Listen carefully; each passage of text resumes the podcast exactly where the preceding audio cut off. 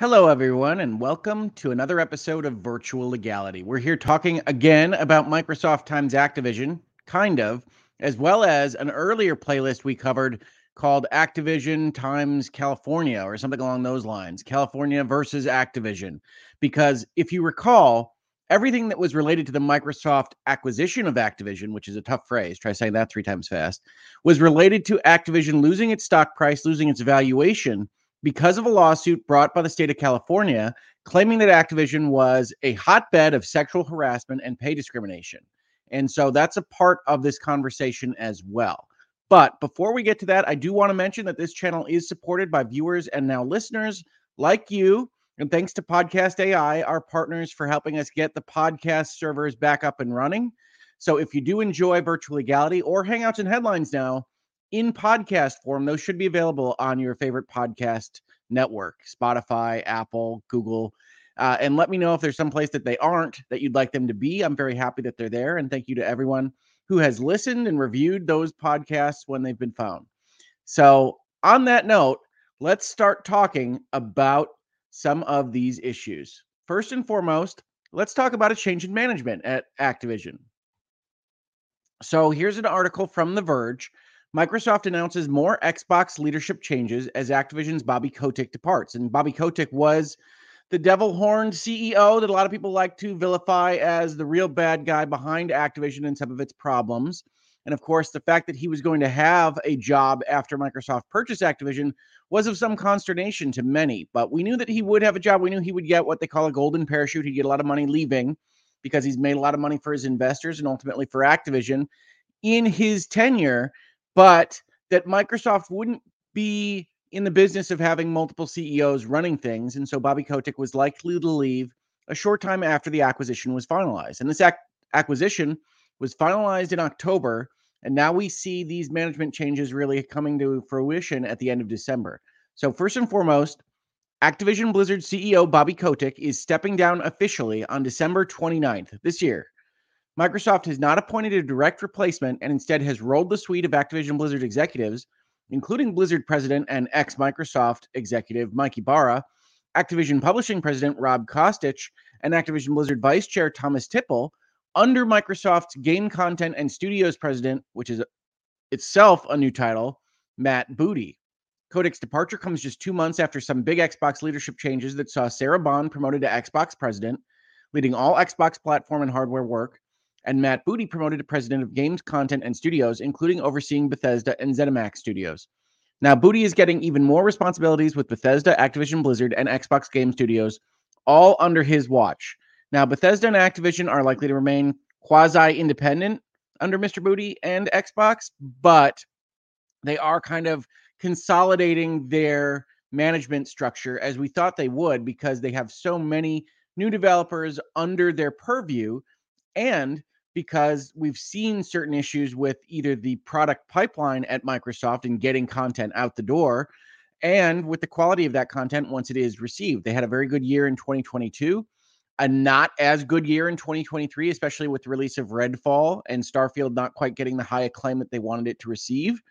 So, with that understood, they've kind of changed up their management structure. They've elevated Phil Spencer to a more CEO of all gaming role and put people under him that used to work at Microsoft proper, and then put people under those people with Activision Blizzard and Bethesda to try to make a kind of normal management pyramid at, at Microsoft. And we can only hope as gamers that this results in a good pipeline of high quality content. We don't know what will happen in the future, but we hope so.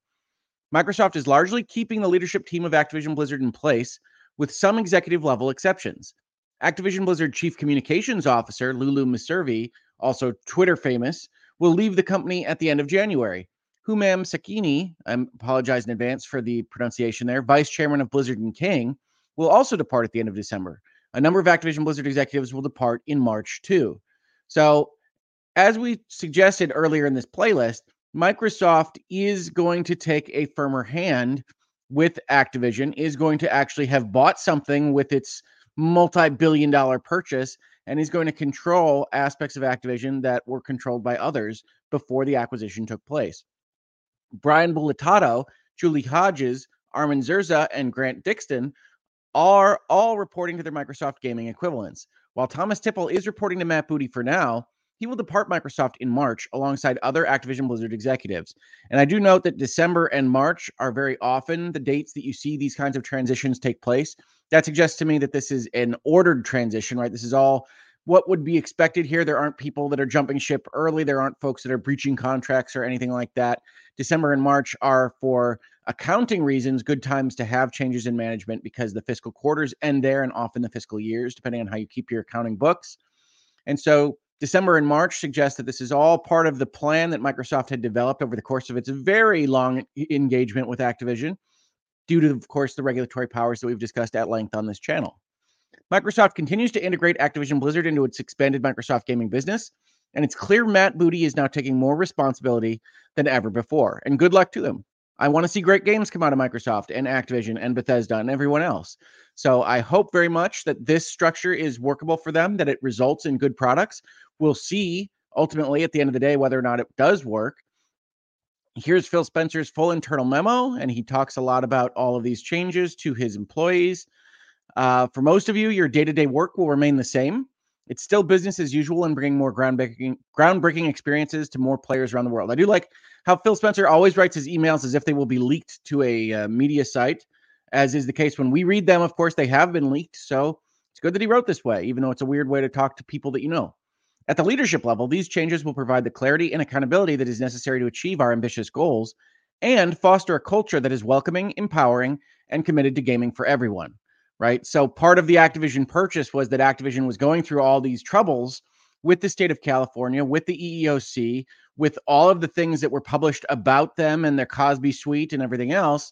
And that Microsoft was coming in as a kind of white knight to tell employees and regulators and people that follow the gaming industry that we were going to foster this culture that was more welcoming and, and really help fix whatever was broken at Activision. But that's a part of the story as well. So we'll get to more on that in just a minute. But that's Phil Spencer. Matt Booty then talks a lot about Bethesda, saying, We are delighted to welcome the talented game development teams from Activision, Publishing, Blizzard, and King to our game studios and content organization. In, in addition, today we are announcing Jill Braff as head of the ZeniMax Bethesda Studios. Jill has a wealth of experience in games and entertainment with previous roles at Nintendo, Sega, Glu Mobile, Home Shopping Network, and at Warner Brothers, building the online and marketing business for the Ellen DeGeneres show. Really took a turn there in the description of Jill's experience, didn't it? She was our leader for the integration work with when ZeniMax Bethesda joined Xbox, and through that work, she has come to know many of their teams and leaders well. Jill will be responsible for leading the ZeniMax Bethesda game development teams, which will continue to operate as limited integration entities, meaning that they won't be fully compi- combined into the Xbox Game Studios concept, but instead operate as their own studios because they've done that successfully for many, many years now. Uh, and they will continue to operate as integrated, limited integration entities, as well as continuing to oversee the Microsoft Casual Games team. Reporting to Jill will be Todd Howard, Todd Vaughn, Matt Theodore, Paul Jensen, and Heather Cooper. Jamie Leder will remain in his role as CEO of ZeniMax Bethesda, reporting to me, and will continue supporting the ongoing integration work. And then they talk about Starfield a little bit, and they talk about what's going on in 2024. But the important part here, for the purpose of our future discussions in this video, is that Microsoft is now putting its thumbprints firmly on Activision, Blizzard, and King. And that that's a part of the story here as we go and look at essentially them taking care of family business now under new management. So we're going to talk about that in just a second. First, we're going to talk about hybrid work, right? So, as the pandemic took hold around the world, but in America in general, a lot of these video game companies, a lot of software companies allowed folks to work remotely. Activision has been kind of trying to change that a little bit by asking for hybrid work that you come into the office sometimes and is now ending that hybrid work and asking quality assurance employees to come in all the time, which has created a certain amount of consternation. But again, this is Activision as owned by Microsoft. And this dated article is December 19th. Activision Blizzard is ending its hybrid work model for QA staffers next month. This is actually the day before those announcements of the management changes at Activision. The mandate will result in quality assurance employees in Minneapolis, Austin, El Segundo returning to office work full time. QA workers were advised of the decision on November 30th, according to ABK Workers Alliance, which is kind of the internal proto union that is working to advance worker interests at Activision. The organization released a statement, it was a long one, about the decision on social media. In part, the workers group said the job security of many QA employees was already on shaky ground due to the announcement of hybrid work earlier this year. Meaning that they were allowed to work remotely and then not as much. Since then, hundreds of employees have been in correspondence with the accommodations team to try to receive permanent work from home arrangements due to disability, financial issues, or other factors. Many of these requests have been outright denied, and many more have been offered in office accommodations that do not adequately meet the needs of employees. It continues this has resulted in many employees being forced out of the company in a soft layoff. It is our belief that the removal of hybrid work will result in many, many more employees being forced out of the company and into a desperate situa- situation. Situation. Now, from my view, I think that this is a, justified statement insofar as folks got used to working from home and maybe didn't ever have to work in these office environments, and those office environments might not be set to accommodate certain of the disabilities or other needs of the employees that were originally hired in a work from home world. But I do think, looking at this statement from the Workers Alliance, that it maybe goes a step too far, and it's unclear exactly how Activision is doing them wrong or would be treated better if they had done something else in order to bring people in. This is a fight that is happening not just at Activision or at Microsoft or at tech companies, but across the country and I would gather across the world, although I don't have much view of across the world jurisdictions. I think that the pandemic created a certain expectation of livelihood and work from home environments, and that as employers try to bring people back, whether it's slowly, whether it's harshly, however you might view Activision on something like this, that there's going to be resistance to that. But that, as we'll see from Activision's perspective, we made the decision to move from a hybrid work schedule to a full time in office working mo- model for these QA folks. We take our support for employees with disabilities, differing abilities, mental health requirements, and changing medical needs seriously. And they say basically that they work better in person, right? So I think there's going to be this push and pull from a lot of these companies. And I don't have any issue with folks saying, hey, we like to work from home. And I don't have any issue with employers saying, okay, but the productivity is down and we have to get up to some level of productivity that makes this whole business model work. Uh, and ultimately, it's up to the employers and the employees in each industry and each company to figure out a model that works for them. So, this is again kind of new management. We see IGN talking about this soft layoff. It's it's a kind of continuing fight between employers and labor, but Microsoft coming in and trying to quote unquote fix things and make it a welcoming community is perhaps making this a little bit less fictitious than it might otherwise be. So here we go with Microsoft also fixing up the other problem that happened with respect to Activision, which is, of course, the California lawsuit. So this was the first article I saw on this. This was from Video Game News, Video Games Chronicle.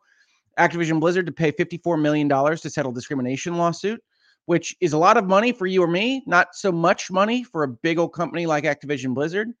As first reported by the Wall Street Journal via VentureBeat, and we'll talk about that in just a second, the publisher, which was acquired by Microsoft in October, entered into an agreement with the California Civil Rights Department to settle the case, which is related to claims of unequal compensation and promotion practices on the basis of sex from 2015 to 2020. Now, this is true as amended but I think it's worth noting for VGC and for those of you that are watching this video that this is the lawsuit with the Cosby Suite. This is the lawsuit from everything that happened with respect to harassment, everything you heard about uh, deaths and potential damages at the company, all of the things that we saw in IGN articles and other outlets that required a disclaimer when they did things like review Activision video games. And that this description of it being only related to unequal compensation and promotion practices is part of the story because what we'll see is the state of California ultimately drops the harassment cases as not being provable, essentially, which I think is as important a part of the story as the settlement itself. Activision Blizzard will pay as much as $46.75 million to female employees who claim they'd received inequitable pay during the period. $9.125 million will cover attorneys' fees. And there you see exactly why attorneys and these departments get involved in these cases in the first place under the agreement, which is subject to court approval. And yes, since this is a lawsuit, you can't just have the parties settle on their own. They have to settle, and then the court has to say, yes, that is within the realm of fairness, and we're not going to cut it off. And for the most part, courts are unlikely to cut off an agreed upon settlement. But in this case, with politics and with the state of California being so adamant early on with what it was seeking to prove, it might be the case that a court comes in and says, well, this is an awfully low number for what you were talking about as potential billion dollar damages. So, what are we going to do with this state of California is going to be at least a potential question, even though most of these are going to be accepted by a court. So we should assume that it will be accepted, but there is a higher than 0% likelihood that the court says, no, we have to keep going through with this case. This, the California CRD agreed that no court or any independent investigation has substantiated any claims of systemic or widespread sexual harassment at Activision Blizzard, nor that Activision Blizzard senior executives ignored, condoned, or tolerated a culture of systemic harassment, retaliation, or discrimination. And when I commented on this on Twitter, somebody said, "Wait, they had the Cosby Suite, didn't they?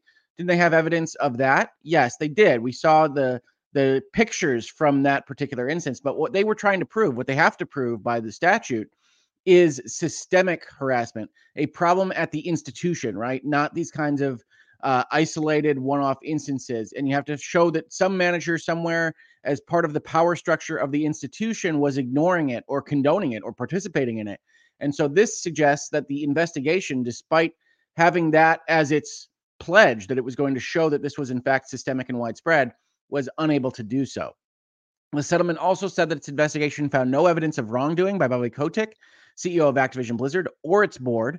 And the kicker the state's expert witnesses testified that a gender pay gap existed overall, but a pay disparity was not found among employees of the same rank.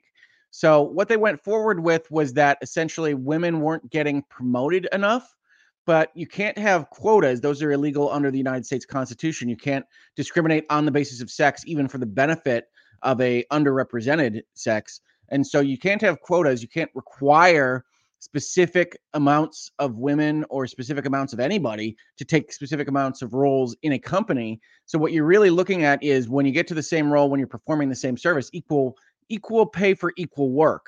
And what the state experts witness testified was that essentially there might not be enough women in high enough roles at Activision for what they would like to see, creating a pay gap overall, but that there wasn't any disparity between employees of the same rank. So, if you recall in our first video on the series here, a legal look at California versus Activision, this was one of the issues that I pointed out early on in the state of California's claims is that they tried to establish that folks like Claudine Naughton, the chief people officer, only making $4 million, was not making as much as CEO Bobby Kotick with $154 million. Now, taking aside that a lot of that is options and stock and things that maybe are higher risk than pure salary, uh, it's not the case that the chief people officer, which would be the head of human resources in other companies, is doing the same job as the chief executive officer. We would expect a difference in pay there, and that isn't necessarily evidence of sex discrimination in the interest of pay. And the fact that they use it in their opening gambit to try to establish it was cause for concern. And as it turns out, the state of California doesn't look like they were ever able to prove anything of the kind.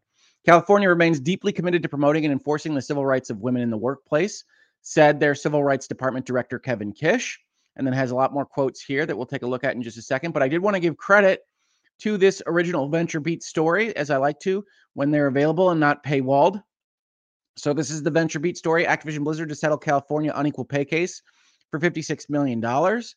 And you see here, the California CRD will file an amended claim withdrawing all allegations of systemic harassment related according to reports from the Wall Street Journal and documentation viewed by Venture Beat.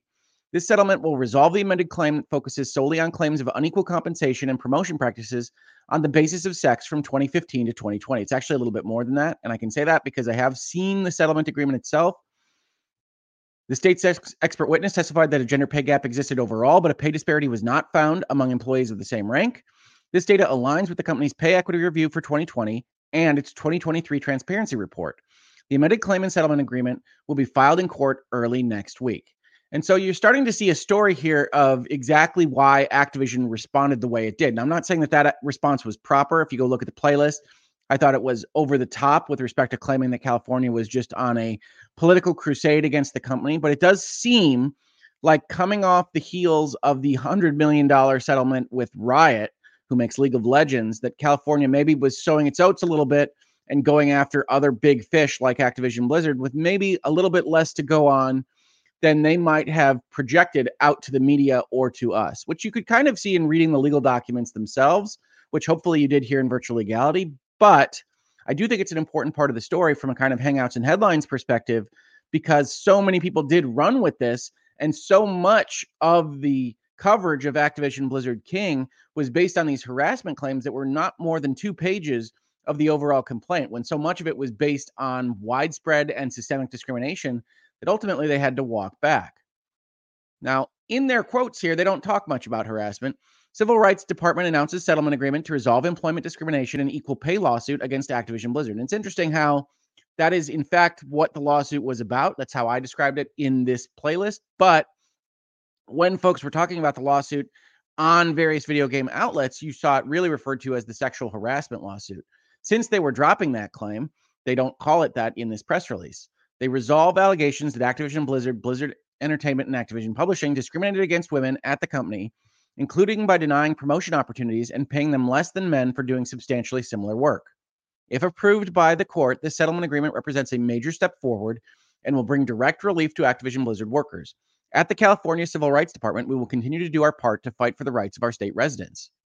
In the lawsuit filed before the Los Angeles County Superior Court, the department sought relief on behalf of the state of California and a class of women employees and contract workers who allegedly experienced discrimination in compensation, promotions, and other aspects of Activision Blizzard's workplace.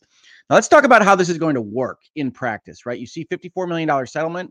That's a little bit of a highball number because so much of it is going to the attorneys, 9 million plus. But of the four, 45 million remaining, it's going to be divided amongst all women employees that worked at the company in these specific years, as well as women employees that worked there in 2023 because they are part of the PAGA class or the Private Attorney Generals Act class that worked with the uh, other departments in California to bring suit against Activision Blizzard King. And so there's money that is going to go to the, these people that is divided amongst the time that they've spent at the company. So when you talk about a 10,000 employee company, along with the women that are contractors to the company, then you're talking about a number that's really going to divide that $46 million by a lot of people. And so it's probably not going to be a ton of money for any given person. It's going to be divided relatively equally in accordance with the time spent at the company by the state of California. And any money that isn't otherwise claimed or checks that aren't cashed is going to be delivered as part of the residual fund to various charities dedicated to workers' rights in California. So that top line number is going to be spent by Activision, but it isn't a huge number for a company so big. And any given person probably isn't going to get a lot of money out of that. The other aspect of that I wanted to comment on that you won't see summarized here is that if any of these particular women took part of the settlement with the EEOC, which you remember the California tried to block earlier in this process, then the money they receive from the EEOC is going to be counted double against what they can receive from the state of California. So if they received a thousand bucks from the EEOC, it counts as two thousand dollars against what number California would have given them. And so in all of that, you're not going to see a lot of big time checks going out to any specific person at Activision. It doesn't seem to be related specifically to the job itself, but more divided amongst time with some kind of minimum bar that isn't established in the settlement document that California will establish as the floor for what they can actually pay any given woman that worked at Activision. If the court approves the settlement, covered workers will receive further information and updates from a settlement administrator, which will be put together by Activision to essentially get this money out to all these people. And then it says, hey, call us if you know of other discrimination elsewhere. And that's the state of California's position. Now, I do want to talk a little bit about how this has been received in various quarters because I think since the media covered this as it did in gaming with all these disclaimers and with these articles, it's important to talk about the fact that much of this was dropped and that Activision Blizzard King probably didn't deserve all of the vitriol that people put at it as a part of this. Uh, and I think it's also important to take this whole issue, this entire process, into account when we think about the next time an article like that happens, right? That you have to go through the process, you have to see how things play out.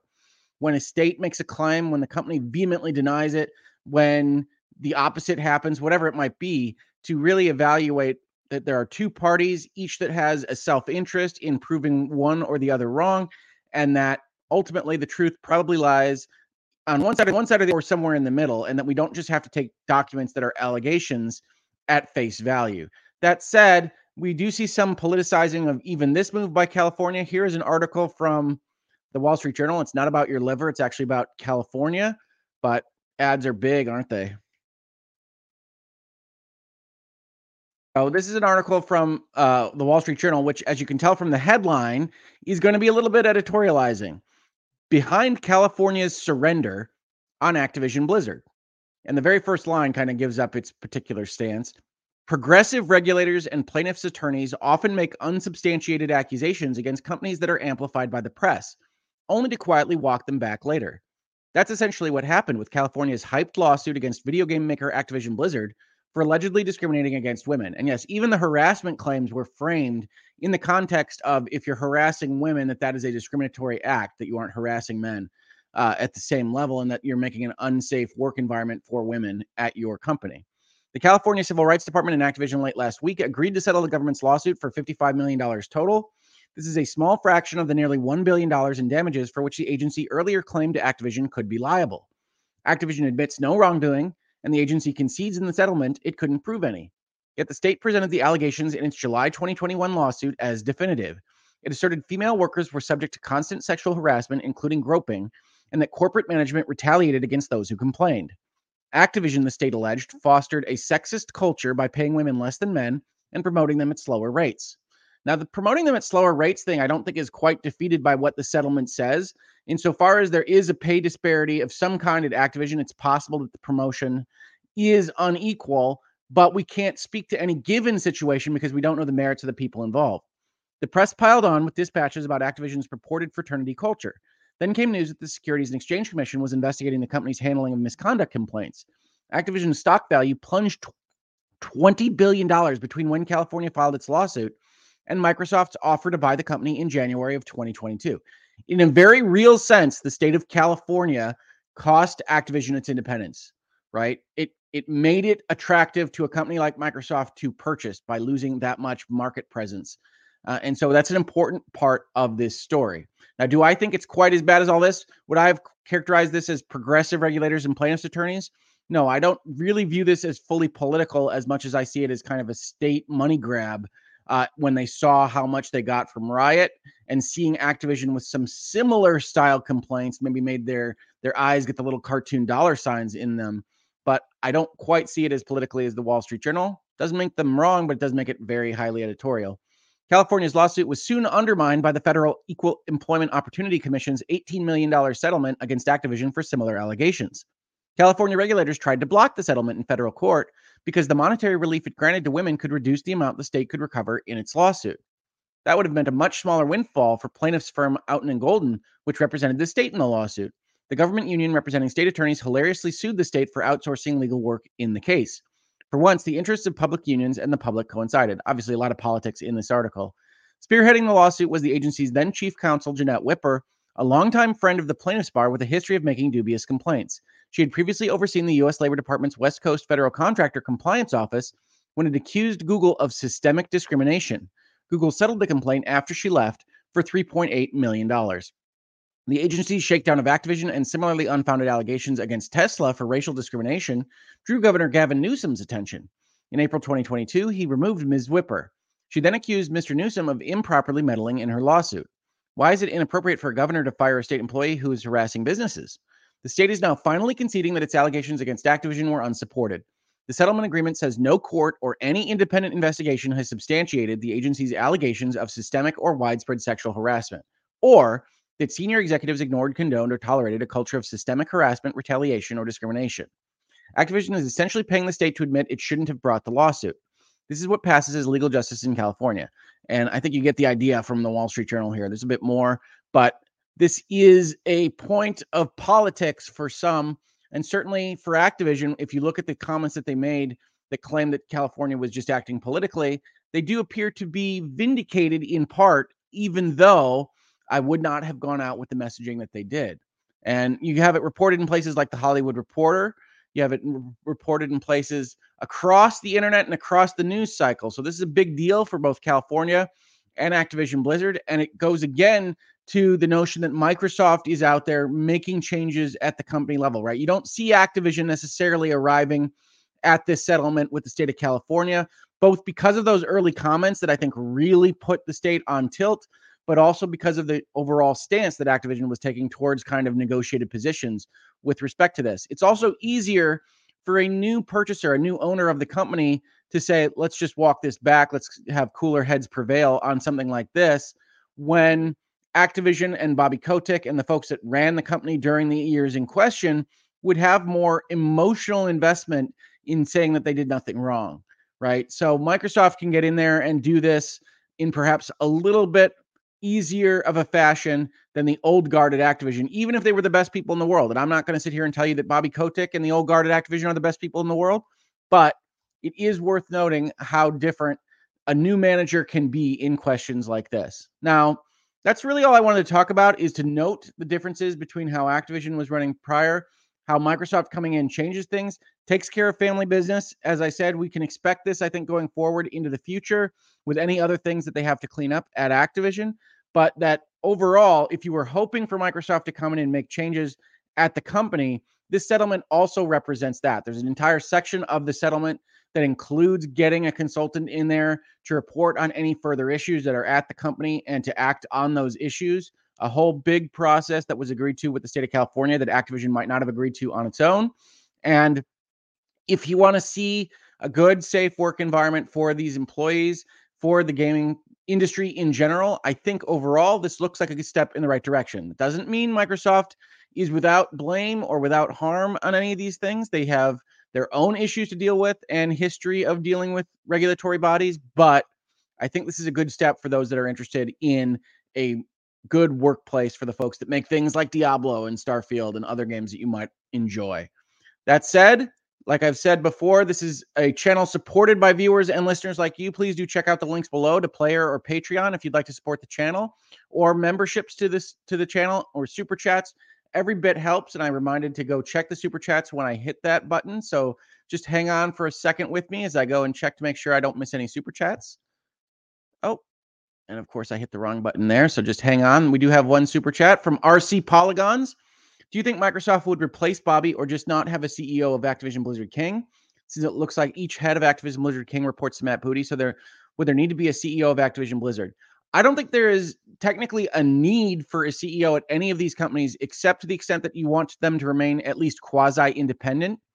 So, a CEO is going to control strategy of a company. So, if you're a subsidiary, you don't necessarily need that role filled, but you still need somebody that's going to be more aware of information on the ground than maybe higher up in the management architecture. So, I, I do think that there's likely to be a CEO but it won't be a CEO with the power and general authority of a Bobby Kotick. It will be a different type of CEO that reports to Matt Booty or potentially even to Phil Spencer if they wind up changing the structure again. So I think that role is likely to be filled, but it isn't required with what Microsoft has done so far. Thank you so much for the super chat and for support of the channel. I really appreciate it.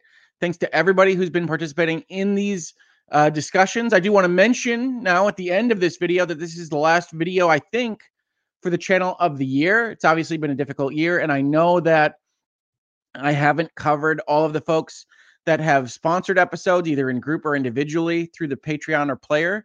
I do mean to hit that. Please do send me an email if you think that you have supported the channel and haven't otherwise seen your name pop up as one of the sponsors. Unfortunately, because I was out for six months or so without even checking the channel, the services don't really account very well for missing that time and and not knowing exactly who should be otherwise credited for those things. So please do let me know. I don't want to miss anybody, but it is a tricky thing to figure out a year on exactly who should be getting sponsorship. So please do let me know. And I am so, so thankful to be here talking with you all on these things. If you have questions or comments about the topics of this video, please do let me know now, either at Hoeg Law or with question or with super chat or anything else. Super chats, memberships, all that, not a requirement, but I do get flagged on them a little bit more easily to see than some other forms of questions. Happy end of 2023, Hoeg says Sardonisms. I'm so happy to see your recovery and see you back and feeling better. Looking forward to 2024. I am also looking forward to 2024. We start again, as will be my stance for the start of the new year. And I think that it's going to be a great one. We're going to have a lot of fun.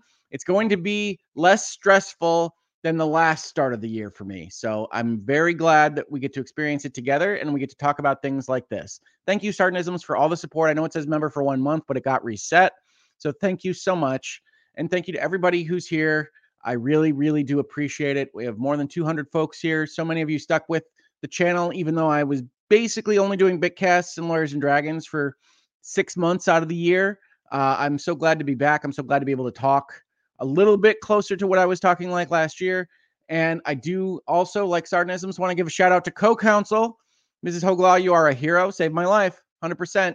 100% did. Couldn't do it without her. Couldn't do any of this without her this year. And so thank you so much to Mrs. HoegLaw. She's awesome. And I look forward to getting to see her after this show is done. Uh, happy holidays, Reasonable Minds, says Marissa M. Thank you, Marissa. Absolutely. Reasonable Minds can differ. They may differ. They will differ. And that's okay. And we can enjoy each other's company and conversations, even at the holidays, with what I am sure are very many differing minds within your own holiday family groups. So do try to remember that when you otherwise want to get into a fight over the holidays on some issue or another, that even your drunk uncle can be a reasonable mind in the right context. Uh, Clanson says, as a manager, he's being asked to come in more and more. Uh, with respect to somebody that's doing hybrid work, I suspect so. Emily Aarons, happy holidays to you and your family and all the hoagies. I will definitely relay that, Emily. Thank you so much. And I love the picture. Thank you for being a member here at the channel. I really appreciate it. And it's going to be a good year. I can almost promise. Kelly since this will be the last one before the Rose Bowl, go blue. Maize and blue. Yes, I'm looking forward to seeing the Michigan football team's playoff game this time. So it should be fun. Uh, called Weeb, thank you so much for the super chat. Hoeg, thank you for making these legal issues more digestible for the average consumer slash gamer. Happy holidays. I do try my best, and I'm very appreciative of the folks that get me things like the settlement agreement so that I could take a look at it myself. I could see the summaries, and the summaries were good. The summaries adequately covered uh, what is in this settlement agreement, but there are little bits and pieces that I did want to highlight for you in a video like this one. Thank you so much. I'm glad that it's working for you. I'm glad to be back doing these things. And to some of the commenters that said, hey, I wish we were still doing the capsule videos and not the live videos.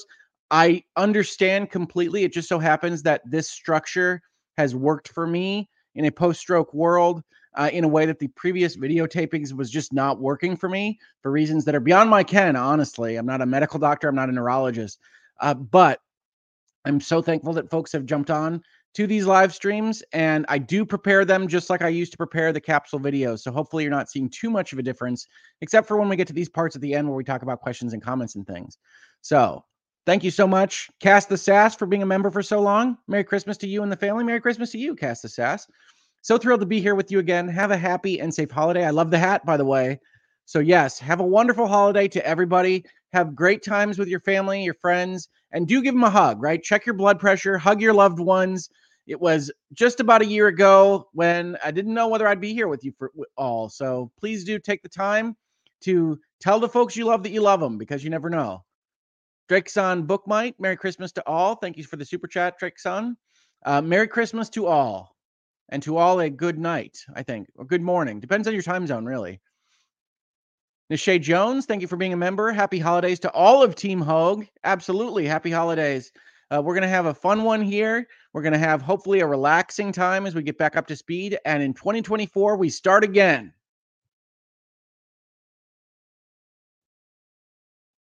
Eddie says, so glad to be here no matter the format. Well, I just really appreciate it because I know I've had to shift things around.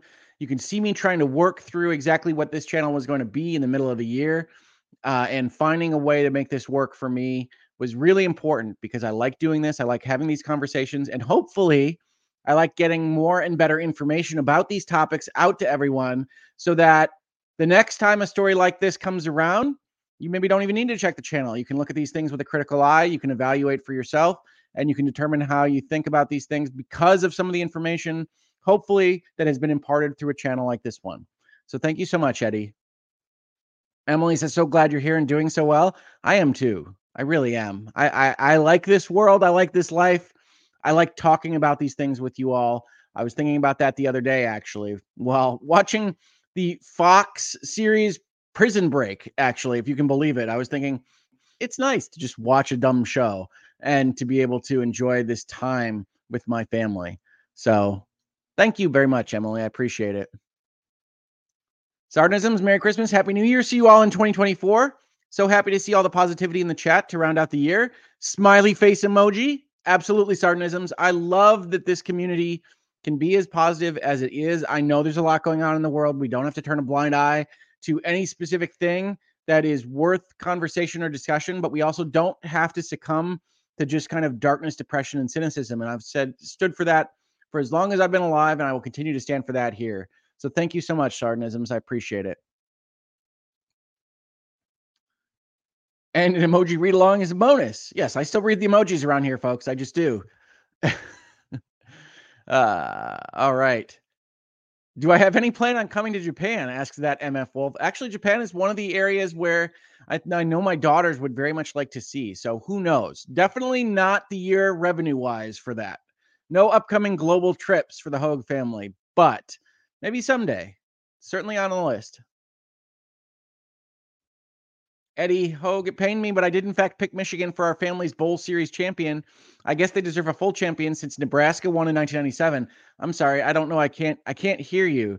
Uh, 1997, the Michigan Wolverines were the were the football champions.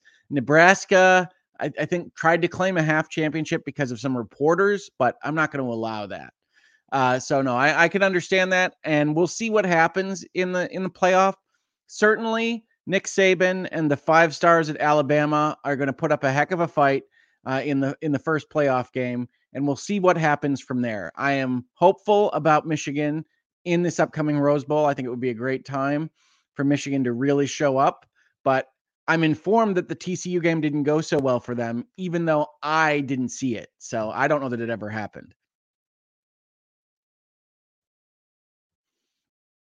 Papa Rick asks for Hoeg travel blogs in the future. Yes, it'll just be a series of posts about how much I hate airports. Like, oh, we're here three hours early for our flight that just got delayed by two hours. And the local airport Chili's is charging $14.99 for its chicken fingers. Having a great one. How are you doing? I'm sure it would be an exciting blog. Kelly says the TCU game doesn't exist. I honestly, people keep referencing what happened in it. It, uh, it sounds like an alternate reality. So I don't know. All right, folks. Well, I think we're just about done here today. Uh, thank you so much for being with the channel this year. Thank you so much for being with me this year. Thank you so much for all the support. I've said it before as part of the stroke series, but I got so much support, so many nice letters, so many prayers and well wishes and just general statements of kindness while I was in the hospital, even while I was home from the hospital, that it really did help my recovery. It helped buoy me all year long. Thank you so much to all of you. And I really appreciate your presence. Have a great holiday season. Merry Christmas if you celebrate. And do spend time with your friends and family. Tell them that you love them. So, so important this time of year. So, so important all times of the year, but definitely during the holidays. Check in on folks, check your blood pressure, and I will see you the next time we do a video on the HoegLaw YouTube channel. Thanks, everybody. Virtual Legality is a YouTube video series with audio podcast versions presented as commentary and for education and entertainment purposes only. It does not constitute legal advice and does not create an attorney client relationship. If you have legal questions about the topics discussed, please consult your own legal counsel.